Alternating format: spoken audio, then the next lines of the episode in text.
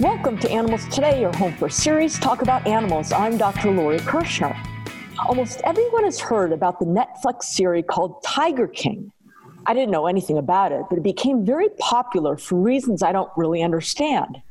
But even seeing brief promos about it, I knew that I didn't want to invest any of my time trying to understand what appeared to be cruelty and nonsense combined. Well, it's finally time to explore this a little bit because maybe something positive is going to come out of this. I want to welcome Tracy Letterman, Vice President of Federal Affairs for the Humane Society Legislative Fund, and Lisa Wathne, Senior Strategist of Captive Wildlife for the Humane Society of the United States. Welcome to the program, Lisa and Tracy. Thank you. Thanks. Lisa, let's begin with you. What was the Tiger King Netflix series about?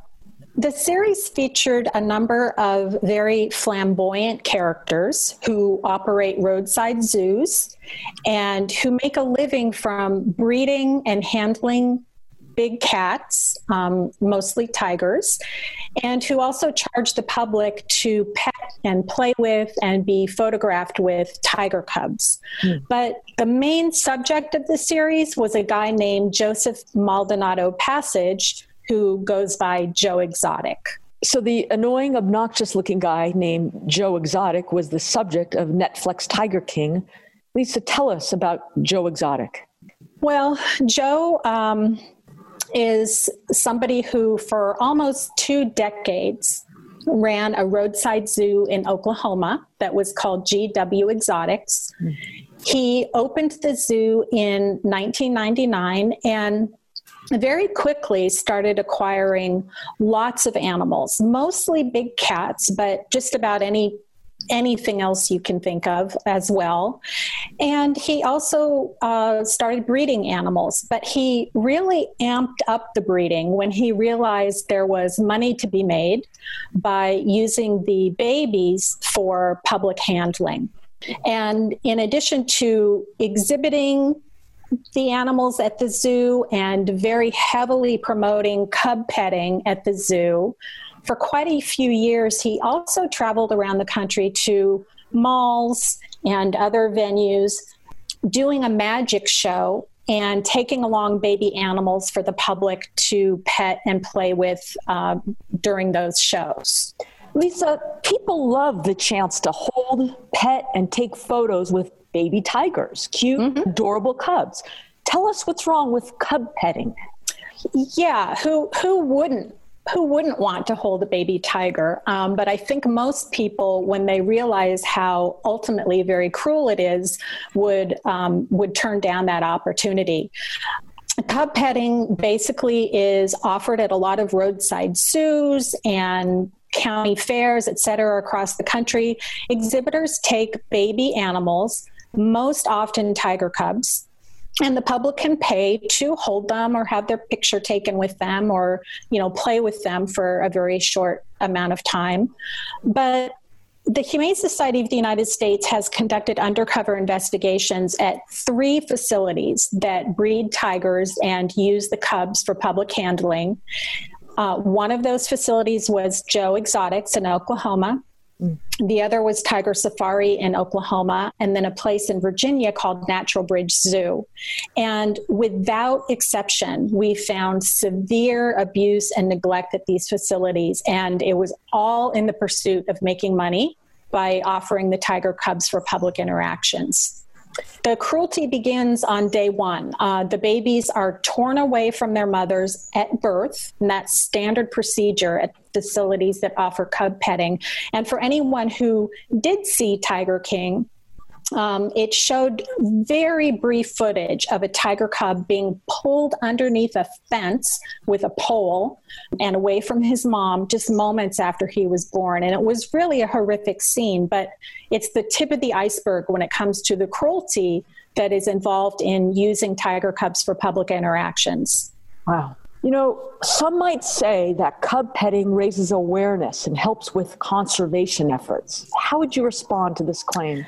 Absolutely not. This is a very common justification for people that conduct this activity. And I think that um, it's partly to, I think at some level, many people, when they see this, they, they recognize that something's not quite right with this. And um, this helps assuage their, their guilt maybe a little bit. But it just isn't true. Studies confirm that seeing humans interact with endangered animals actually has a negative impact on public conservation attitudes because it leads people to falsely believe that those animals are not threatened or endangered in the wild.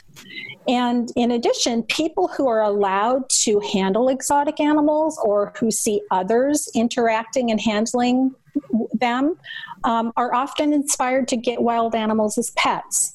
So it's just any way you look at it, it there's nothing educational or um, are beneficial to conservation about it. Lisa, why did the series become so popular? To tell you the truth, I was a little shocked and disappointed that so many people liked watching it. Yeah, it's it's hard to say. I think for those of us who who know the backstory and know that the extensive cycle of cruelty that is involved with uh, cub petting, it, it's hard to understand. But there's no doubt that that Joe and the the other um, people featured in this uh, series, they're very they're larger than life and they are outlandish and they're outrageous. And, and it was i mean why is any reality tv so popular? I i don't relate to it but obviously a lot of people do. Lisa what happened to big shot joe exotic?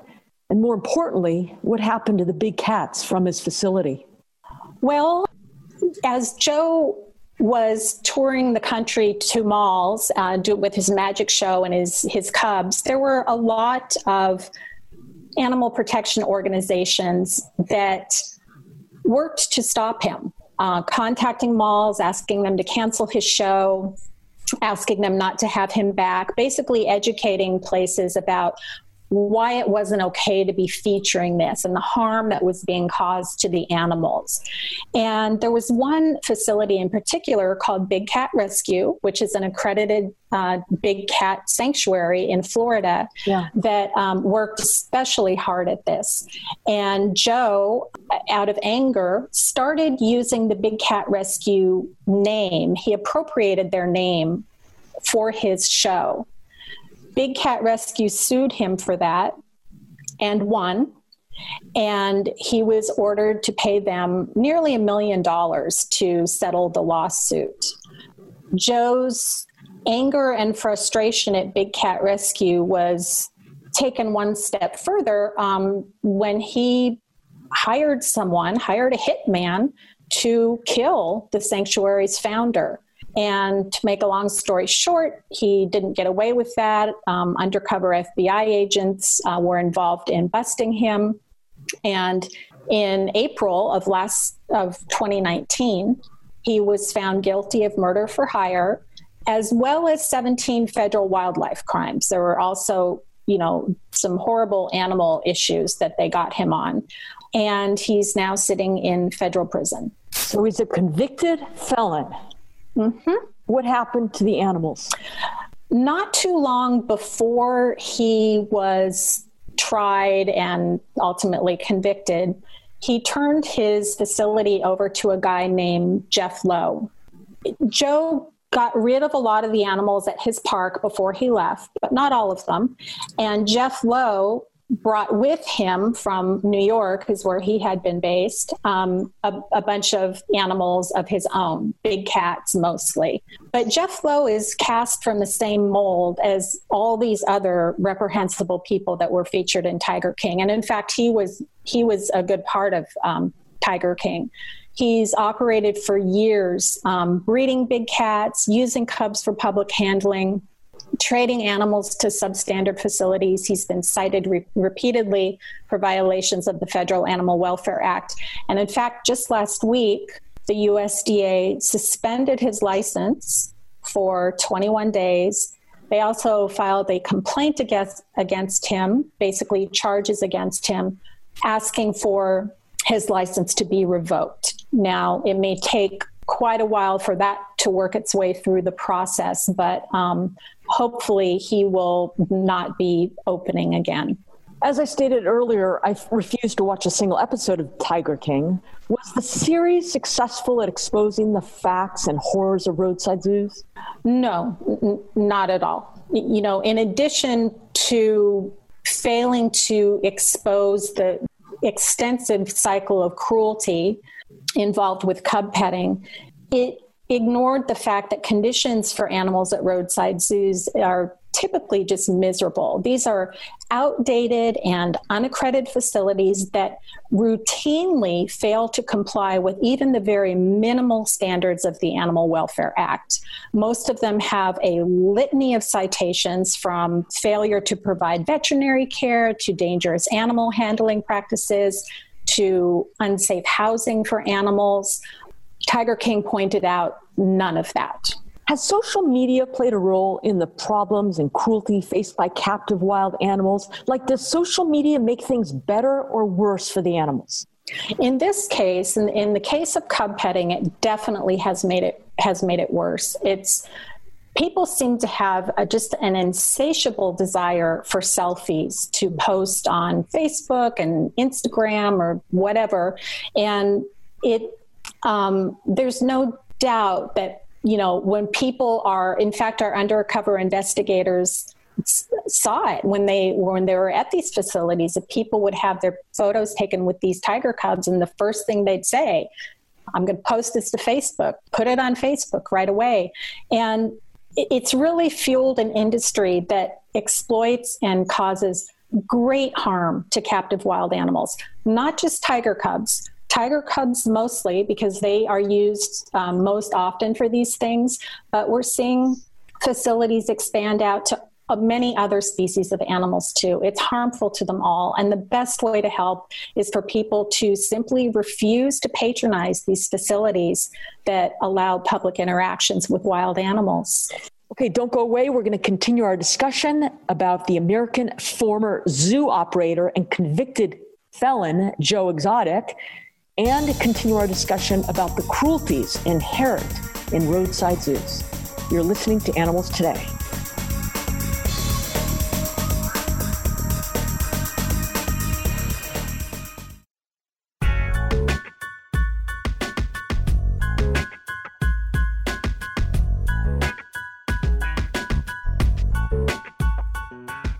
This is Dr. Lori, and you're listening to Animals Today. I'm proud to say that Animals Today is now in its 12th year of continuous weekly broadcasts, bringing you animal welfare and animal rights news and stories from around the globe. Animals Today is a project of the nonprofit animal welfare organization Advancing the Interests of Animals. Its mission is to improve the lives of animals and to encourage increased compassion and respect for all living beings. Visit them at aianimals.org. And if you like listening to this radio show and you like what we're doing, consider making a donation to Advancing the Interests of Animals to support the ongoing broadcast of Animals Today. Their website is aianimals.org. That's aianimals.org and click Support Us. Welcome back to the show. We're speaking with Tracy Letterman, Vice President of Federal Affairs for the Humane Society Legislative Fund, and Lisa Wathne, Senior Strategist of Captive Wildlife for the Humane Society of the United States. Lisa, do we know how many privately owned big cats there are across the country? Unfortunately, we don't. There is no federal agency that tracks these animals, but in general, it's uh, estimated that there are five to 7,000 tigers in captivity in the United States. You know, I've talked about this on the show before. It's been estimated that there are only around 3,800 tigers remaining in the wild today. 3,800. Tragically, there are more tigers in captivity than in the wild. Most of these beautiful creatures are kept in captivity in zoos, are kept as exotic pets, or bred to produce products like baby cubs. Tracy, one would think, I would think, there are laws to prevent this kind of animal abuse and exploitation of owning and exploiting wild animals. Are there animal protection laws and regulations that protect these animals? Well, a few states have these public contact bans on the state level, but there's no national ban preventing these public contact activities, and that's what's needed here. Tell us about the Big Cat Public Safety Act. So, the Big Cat Public Safety Act, it was introduced by Representatives Quigley and Fitzpatrick on the House side and Senator Blumenthal on the Senate side. And the bill does two main things. So, first, it prohibits individuals from keeping big cats as pets because big cats they don't belong in basements or backyards and this is just common sense right. cats have complex behavioral and veterinary needs that can't be met by pet owners. Also, keeping big cats as pets is harmful for public safety reasons because they can escape, they can injure and kill people. And since 1990, there have been at least 400 dangerous incidents involving captive big cats. And that includes five children and 19 adults who have been killed, and then hundreds others that have lost limbs, or suffered traumatic injuries. And the National Sheriff's Association and the Fraternal Order of Police, they support the bill because when these dangerous situations occur with big cats, it's the first responders who are usually called to deal with the situation, even though these officials typically do not have training in handling these animals. And then the second thing the bill does, it prohibits public contact with big cats. So, big cat encounters such as petting, feeding, swimming, taking selfies with the cubs would be prohibited.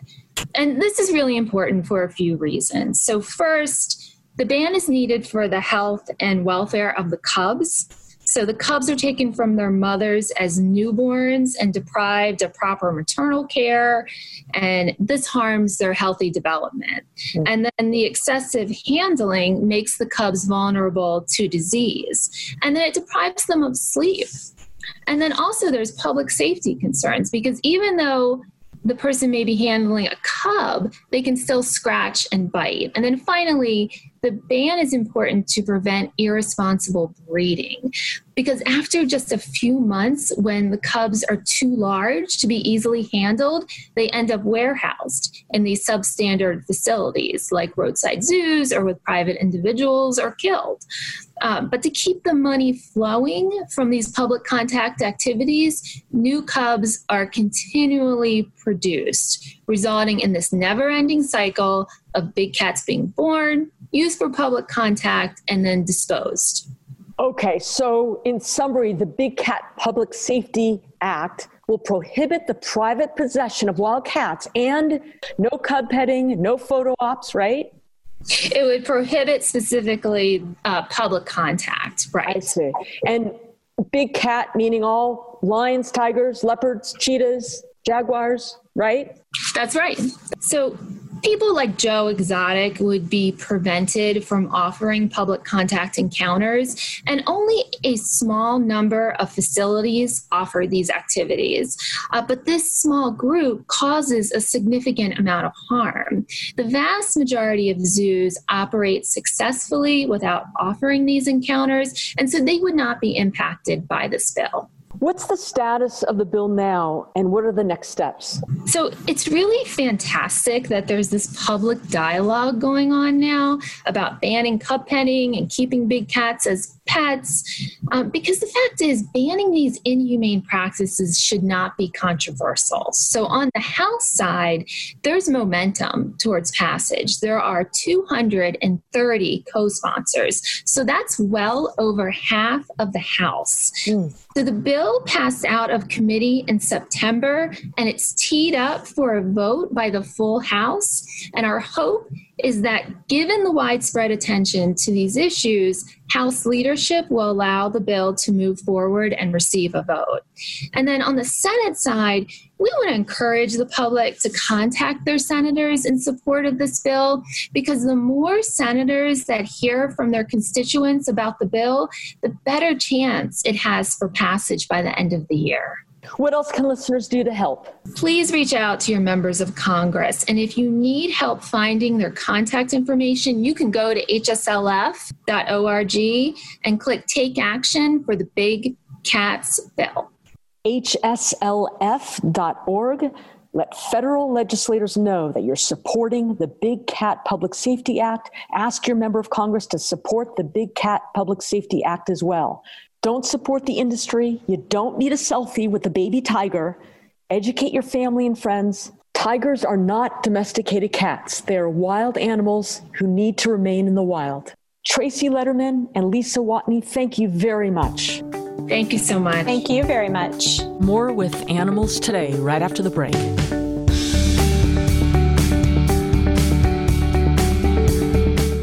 Rita, you look upset. I am, and I'm not sure what to do. My neighbor's dog is tied up outside. He looks very skinny and sick, and I never see food or clean water given to him. You need to report this right away. What do you mean? Well, you should call Animal Services or the police and tell them about the abused and neglected dog. They can help to make sure the dog is properly taken care of. Okay, I can't stand to watch him suffer anymore. What's the number? Even though most of us take good care of our pets, not everyone treats dogs and cats with the care and compassion they need to be safe and healthy. If you see that a dog or cat is not being treated properly, report it to Animal Services or the police right away. Pets need food and clean water and protection from extreme weather. You can make the difference, and you don't have to give your name.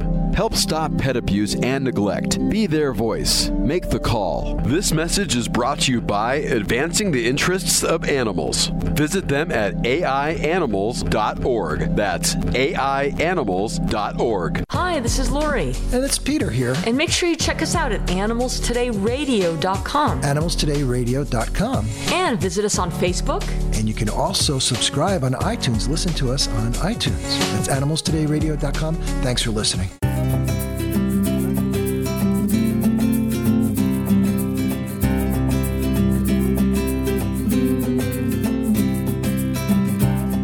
Welcome back to Animals Today. Not long ago, we spoke about the dogs who worked in World War One. A very fascinating topic, and uh, many countries in Europe did indeed use dogs.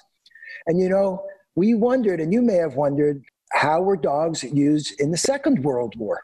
Well, I'm very pleased to have the perfect person to answer this. His name is Trevor Jones, and uh, Trevor is the director and CEO of History Nebraska, uh, he's an award winning author of numerous books and articles, and uh, he has got a lot of experience in working as a museum curator, designer, and educator. Welcome, Trevor. Thank you very much, Peter. Okay, so let's talk about uh, the programs that employed dogs, United States based dogs in World War II, please. Absolutely. The, the program in World War II was called Dogs for Defense, and it was unique. It's the only time in American history that this has happened. So when we entered World War II, we were fighting a war on two fronts, and suddenly it was clear that anything that the American military could do to to free up soldiers to fight was a good thing for us to do. And so the thought was if we use dogs to um, patrol um, military installations or to go on patrols or detect landmines or to carry bad bandages uh, for hospitals, anything that dogs could do would be helpful for the war effort. And there was only one really major problem with that was that the US military had no dogs whatsoever. It had no dog training program, no animals, nothing. And suddenly they were confronted with this gap. And so what they did was they asked the the people of the United States to donate their pets really to the military and serve in the armed forces. And so what happened was by the thousands, people donated their dogs, their their own family dogs, their their pets, and they um, shipped them off in crates uh, on trains, and they shipped them primarily to Fort Robinson, Nebraska, western part of Nebraska, and they trained them to be soldiers. And those dogs served in every theater of World War II um, that had been family pets earlier, and then they were trained to be soldiers, and then they they served in combat. Um, they served to guard installations. They did all kinds of things. How do you train a dog for service?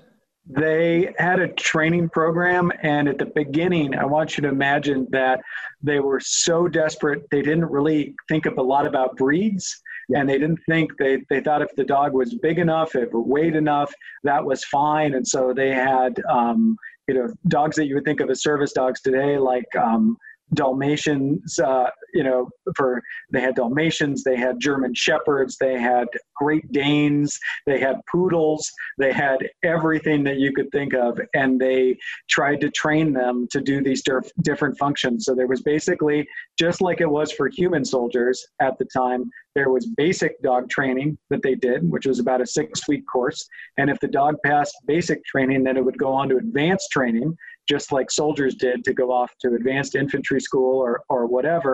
And those dogs would then get trained to be a scout dog, or they get trained to be a attack dog, or they get trained to be a mine detecting dog. And so that's how they they did it. And uh, at Fort Robinson, at any given time, they would have six thousand dogs there together, all in training uh, at one time. So the scale was enormous. Is there an individual who spearheaded this? How did this all come together? There were different people that certainly had this idea and sold uh, the U.S. government on it. Uh, one of the most important ones was a woman named Alene Erlanger, and she was a dog breeder, and she believed strongly in the power of dogs to do all kinds of things. And she was a huge proponent of the Dogs for Defense program, and she was a great publicist. So one of the things that they did was they got movie stars to donate their dogs to the program and then they got media attention about the movie stars donating the dogs and they got Purina to, to do a corporate sponsorship of the program. So they were very savvy to get the american people on board with this. Yeah. and and they embraced it. People people did embrace it. It was not it was not easy. The it was not easy then as you can imagine. Um, not easy to give up your pet uh, for for something larger with no guarantee that your pet's ever going to come safely home. But the American people did this; they embraced this challenge. Do we know how many of the dogs did not make it back? The figures are are a bit sketchy. The, the military did not keep all of the you know super accurate figures on this, so it's a little bit hard to tell in exact numbers. About um, say 50% of the dogs actually made it through the training program. So, um, you know, not every dog was taken, and they would send them home at government expense. So, if you donated your pet in 1943 and your dog didn't, you know, couldn't hack it, uh, they would send your dog back to you and, and say, good try. Um, and certainly, um, it, it's hard to know, but thousands of dogs did die in World War II, and some were killed in combat, some were killed in accidents. Uh, a lot of them, just like um, you know, soldiers in every war, um, died of disease. Um, distemper was a, a, was a big challenge in World War II. Um, so you had no guarantee that your dog would would come home at the end of the conflict, and and many dogs did not. Yeah, and the dogs needed to be uh, debriefed, as it as it were, when they came back. Yes, absolutely, and this is my favorite part of the program because it it seems um, so strange that that they would do this today. Um, but the American, the government felt very strongly that um, the American people had donated their dogs, and so they were alone, and they had a responsibility to them. So when the war ended and they didn't need these dogs anymore, the military decided we need to give these back to the people that donated them. So they sent them all all of these dogs that survived went back to Fort Robinson, Nebraska, and they went through a detraining period so they could become pets again. So if you had donated your dog to this program in 1943, in 1945 when the war ended, 75 years ago now, uh, nearly exactly, then your dog would get shipped to you back to you at government expense and not only would it come back to you it would be really well trained and you'd get a little doggy discharge paper uh, discharge certificate saying that your dog had served honorably in the u.s armed forces during world war ii just like any veteran would any human veteran so they really cared about this and and i think you know today you know, you, you might think of military assets as being like a tank or a, a plane. When you're done with it, you just discard it. But in that time, they really felt like the American people gave up their pets, and so we owe it to them to return those pets in the best condition we have. And so, um, you know, the the um, book that I that I've written about this. Um, it's a true story about a dog that was given up, and when that dog comes home, the actual true story about that is when the dog came home, came back after World War II. Uh, that the the little boy who donated, his dad used to take it down to the local bar and have Major do tricks for uh, the different people at the bar just to show what a well-trained dog that he was. He was yeah. the best trained dog in the county. Uh, so there was, you know, there was a lot of pride in having your dog serve in World War II. Well, I'm glad you mentioned it. You are a serious historian, but you did uh, see an opportunity to write a really charming illustrated uh, children's book. And, and uh, I'm glad you did it because a lot of the books we get are really about nothing. And this really says something. So thank, thank you for putting that out there. Yeah, I mean, the, the reason behind doing the, the children's book, telling the story about Dogs for Defense and people donating their dogs in World War II is I wanted to get at these ideas of patriotism and sacrifice. And I think those are abstract concepts even for adults to understand a lot of times and for kids even harder to say what does it what does it mean to sacrifice something for something you believe in. But when you phrase that question um, as I often do, is would you give up your pet to help your country or would you give up your pet for something larger than yourself? That becomes very concrete because we love our pets. I mean we you know people those that's that's your family and that that brings an abstract concept very much to the concrete and that's why I wanted to do this as a children's book to say people actually did this and think about what this meant to people at that time. If you love your dog or your cat or whatever, would you give it up for something with no guarantee that it's going to come back to you safely? With the idea that that it's that's a sacrifice for a larger for a larger good, and yeah. that that's a really tough question to a- answer. And and I, I ask that question pretty much every time I talk with people about this. And I say, would you, would you give up your pet to help your country? And honestly, the answer most of the time I hear is no way. okay, so uh, we've got this well-established program. The war ends, and so what happens to this program? Have we learned anything that uh, we take forward as a society, or perhaps in law enforcement, or even in the military itself? Well, in a lot of ways, yes, because the dog, they had to develop the dog training program on the fly during World War II. And they wrote a manual, and it was called, uh, you know, in, in typical military speak, Technical Manual, comma, War Dogs. And that was the sort of the training Bible that they put together in World War II.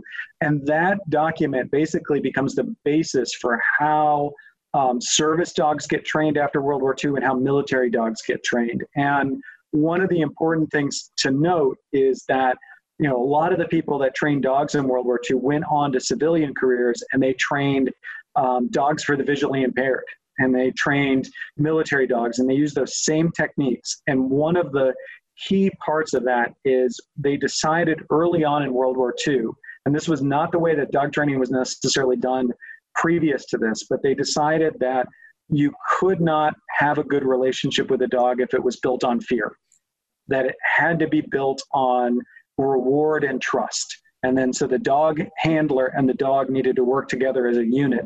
And that has been the key for service and military dog training since World War II. Um, but prior to that point, there was a lot of thought about that you needed to basically break the dog um, and sort of you know beat the dog until the dog um, gave up and then you'd build that dog back. And what they discovered was that did not work that the dog needed that level of, of encouragement and trust.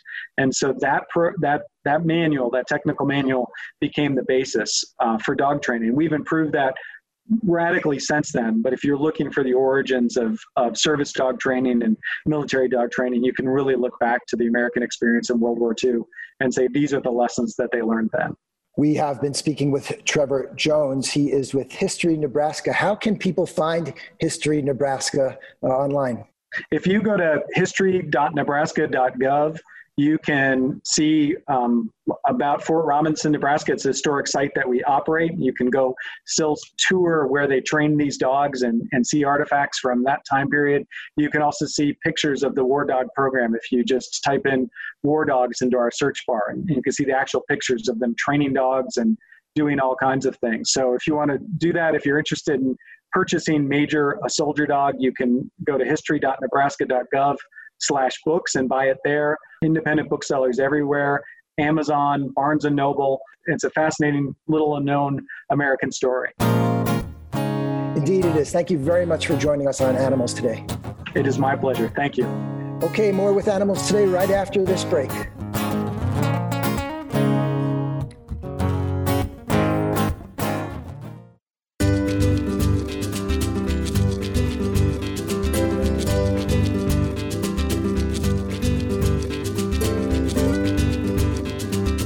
Welcome back to Animals Today. Hey, Peter. Hey, Lori.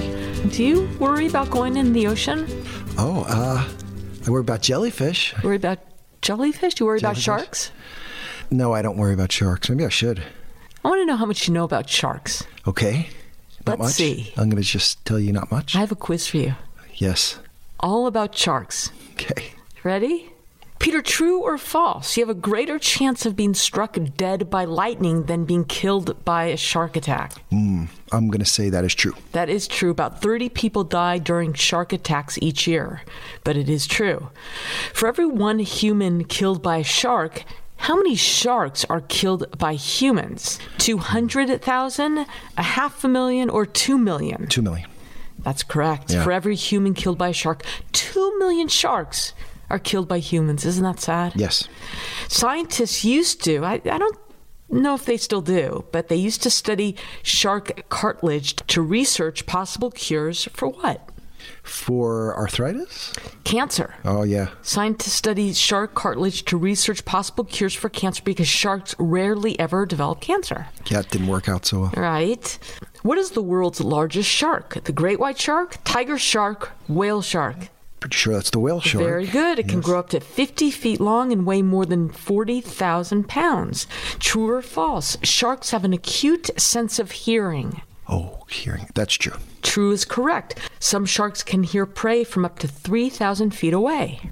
Sharks lose a lot of teeth and grow them back quickly. So, how many teeth do you think sharks go through in a lifetime? Okay, I'm going to guess about 500 teeth per life. 30,000. Oh, my goodness. The average shark has 40 to 45 teeth and can have up to seven rows of replacement teeth. So if you're one of those people who likes to wear a shark's tooth around your neck like it's something special, it really isn't. They're all over the place. How many bones do sharks have in their body? Oh, I think I know they don't have any bone. Did you know they're classified as vertebrates? Well, yeah. Okay, isn't that interesting though? Okay. Vertebrate means you have a bony skeleton, right? Oh, that's good paradox there. I wonder how that slid through. The term cartilaginous fish means that the structure of the animal's body is formed of cartilage instead of bone. They don't have a bony skeleton like many other fish do. Peter, did sharks inhabit the earth before, during, or after the dinosaurs Before- appeared? Before. How did you know what I was going to ask? I, I know it. How did I know? I, have just said know. before the I know. Be- before the planet of the apes. 400 million years ago. Sharks inhabited the Earth 200 million 200 years million years. before the dinosaurs Right, appeared right. and have changed only minimally during that time. I know. That's really amazing. It's incredible. What percent of shark attack victims are men? Oh, uh, how do they taste? Let's see. I, if I was a shark, uh, I'm going to say that ni- 85% are men. How do they taste? Is that men taste so much better than women? Yes, 90%. Yeah. Despite the fact that almost equal amount of men and women swim in the ocean, men account for nearly 90% of shark attack victims. Mm-hmm. Do you think most shark attacks occur in relatively shallow waters or deep waters? I'll say the shallow waters. Yep, Okay. about two thirds of shark attacks on humans have occurred in less than six feet of water. Hmm. Do sharks lay eggs or give birth to live young? Okay, live birth. It's actually both. Oh, Some explain. shark, some sharks lay eggs, others give birth to live young. Oh, that's interesting. Yeah.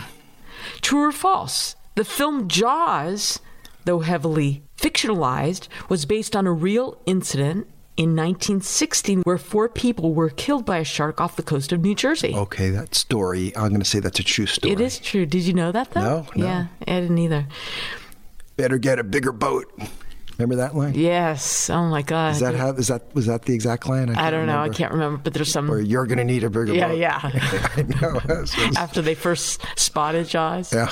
there's a few pretty intense moments in that movie. I know, and not, not the fake thing coming out of the water that's supposed to be a shark, though. That was pretty old-fashioned. The cookie cutter shark is named after what?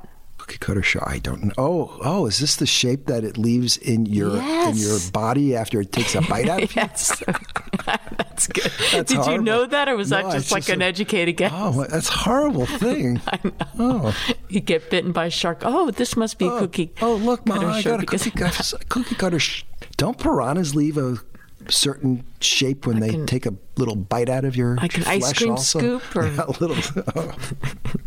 I think okay, they do. I, you asked. I'm not going in the ocean this, this year. I don't care. I don't. I'm not going in deep water or shallow water or anything. I'm just gonna stay by the cocktail lounge.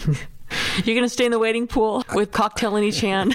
I, I wading pools are pretty dangerous too, if you know what I mean. True or false? Some sharks can live in both salt and fresh water. I'm going to say that's true. That's true. Bull sharks can live in both salt and fresh water by regulating the substances in their blood. Yeah, that ability is just the most amazing thing to think about. That's it, Peter. You did pretty good. Okay, thank you. Hi, I'm Dr. Lori Kirschner, and this Animals Today Minute is about dog bites and how to avoid and prevent them. According to the CDC, approximately 4.5 million dog bites on people occur yearly. That means about 1 in 72 people get bitten each year by dogs. Now, we all love our dogs, but it's smart to know some of the facts about bites. National Dog Bite Prevention Week takes place during the second full week of April each year and focuses on educating people about preventing dog bites. According to the AVMA, most, if not all, bites can be prevented. By far, children are the most common victims of dog bites, followed by the elderly and, yes, postal carriers. We all know that the medical consequences of bites can be serious, like causing infections, causing severe pain, requiring surgery, causing disfigurement, and so on. The American Society of Plastic Surgeons reported that nearly 29,000 reconstructive procedures were performed in 2016 for injuries caused by dog bites. And dog bites often result in homeowners' insurance claims. According to the data of the Insurance Information Institute, there were more than 18,000 dog bite insurance claims in 2017, with the average cost paid out per claim being about $37,000.